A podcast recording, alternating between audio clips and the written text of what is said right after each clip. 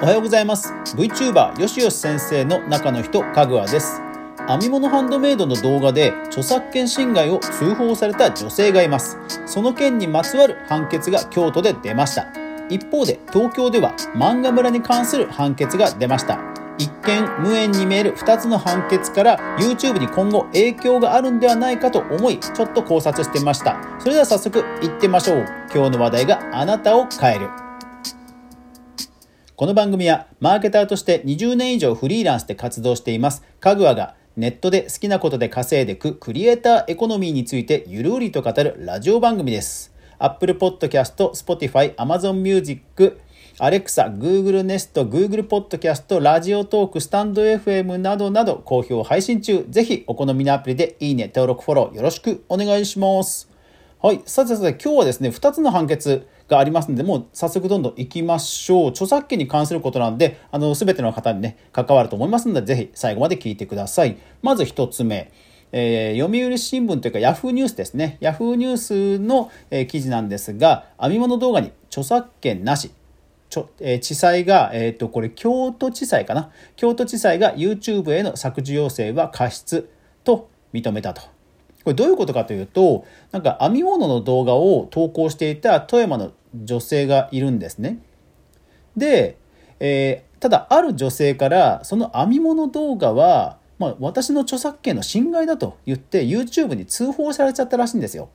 で YouTube は著作権違反の通報を受けるとまあ AI が審査をして、えー、それが認められれば削除されちゃうんですね。そして削除が何、えーと、通報による削除が何回か溜まっちゃうとペナルティでアカウントチャンネルなくなっちゃうんですよ。でこの女性はそういうふうことで、まあ、心理的に、えー、追い詰められたということで、まあ、その通報自体が、えー、不法行為だということで訴えをそもそも出してたんですね。はい、でそれがえ21日12月21日京都地裁が、え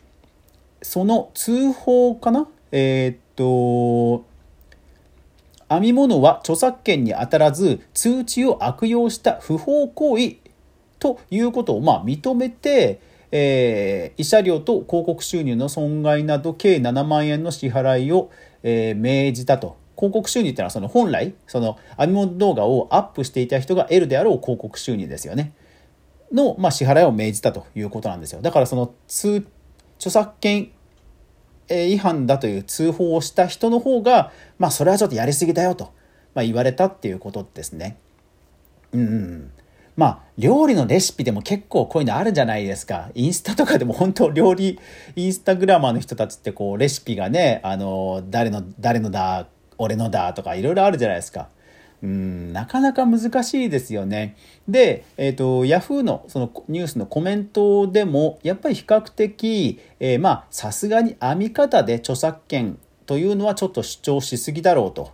いうようなコメント、まあ、判決を好意的に受け取るコメントの方が多数派ですね。ただやっぱり一方で YouTube のそういう、まあ、あの機械的な著作権違反の通報のそのままのあの削除っていうのはちょっといかがなものかっていう意見もやっぱり多いです。実際まあ女性、まあ僕もそうですけど、著作権の通報って本当にね、心折れるんですよ。なんかね、動画投稿が本当にあのできなくなっちゃうんですよね。あの、もう要はその何回も通報されたら結局、あ、チャンネルなくなっちゃうので、なんか怖くてね、通報できなくなっちゃうんですよね。だからあの訴え訴えた女性の気持ちはものすごく分かりますもちろん通報した側にも正義はあるんでしょうけども、まあ、やっぱりそのレシピとか、えー、編み方とか、まあ、万物普遍的な、まあ、特許とか実用支援を取っていないものについてはまあまあさすがにまあそうだよねという感じだと、まあ、僕は思います。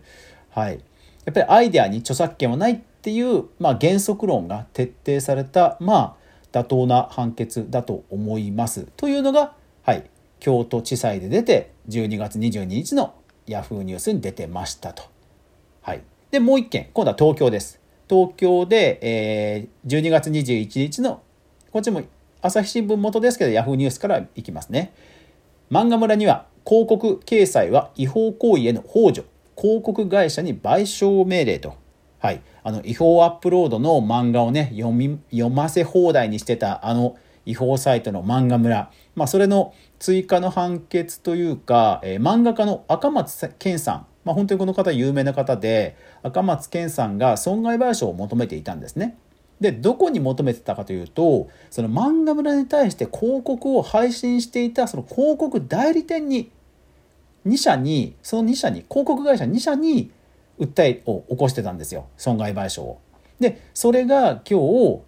まあ、やっぱり著作権侵害の幇助要はそういう広告っていう仕組みがあるからそういうふうに違法アップ違法公開しちゃうやつが出てくるんだっていうその違法を幇助した手助けしたということを認めて請求通りその広告代理店に1100万円の支払いを命じたという判決が東京地裁で出ました。はいまあ、これもまあ妥当だとは思うんですよね。コメントでもおおむねそういう好意的な意見が多いです。でまあいい前例ができたぐらいに言っているコメントもあります。うん、やっぱりねあの転売もそうなんですけど お金になるから違法行為に手を染める人が違法ねもちろん転売は違法ではないですけどあのそういう行為に手を染める人がまあ後を絶たないわけですよね。やっぱりお金の流れを断ち切らない限りはやっぱりそういうね悲しいことは起こってしまうわけですよ。でそういう意味でこの赤松健さんっていうのは本当に日本の著作権に関するさまざまな運動をもう本当に常にやられている有名な漫画家さんでえー、すごい頑張られてる方です。でそういう意味ではその広告代理店のその著作権幇助手助けしたことに対してダメだよっていう前例を残したという意味ではこれもものすごく画期的なあの判例判決だと、え、思います。はい、という2つの判決がまあほぼほぼ同じくして出てきたわけです。でここで僕はふと思ったわけですよ。あれ？じゃあ待てよ YouTube に違法動画アップしてガンガン広告稼いでる人っているよ。たくさんいるよねと。YouTube これ著作権幇助じゃねえのと。いやこれどうなるんですかね。これだから普通にあの日本のアニメ会社とかがあの著作権幇助って言って YouTube にえー、訴訟を起こしたらこれ普通に損害賠償勝てるんじゃないかって ちょっと思ったわけですよ。うん。いやだからねこれプラットフォーマー全般そうだと思うんですよね YouTube に限らず。著作権侵害を分かっていながら措置を講じていないということは、えー、それを侵害行為を幇助してるとみなされても、まあ、おかしくないわけですよね。でもちろん、えー、プラットフォームの大抵は、まあ、当事者同士の話ですよとかあと利用規約に、まあ、あの保険がかかったような文章が大抵あっていうことがあるんですけどとはいえ今回広告代理店をね会社をがっつりあの断罪したので、まあ、YouTube も少なからずなんか影響出るような気はするんですよね。うん、いやだから本当にこれを機に何かアニメ会社とか出版社とかが、あの損害賠償を、まあ、始めるぐらいはあっても、まあ、ありそうな気はします。うん、この前例があればある限りはなんか勝てそうな気しますもんね。うん、だからまあ本当にガンガン YouTube にアップされてるような漫画家さん自身がね起こしてもいいでしょうしそうでやっぱりそのファンとしてはねあの違法で動画再生回数稼いで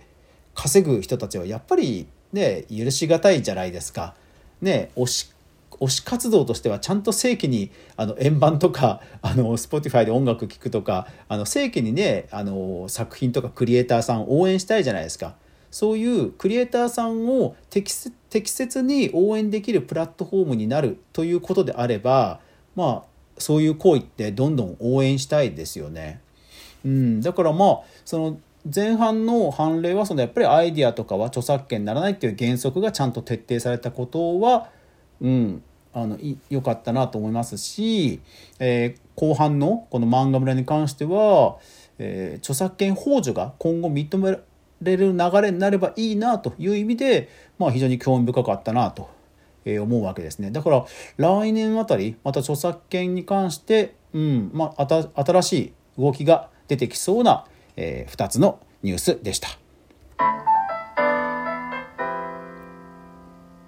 はい。まあ、多くのクリエイターの皆さんはね、著作権侵害される方で、えー、される方が多いと思うんですけども、まあ、そういう方々にとってみれば、ちょっと明るいニュースだったと思いますので、ぜひ、頭の片隅に留めておくといいかもしれません。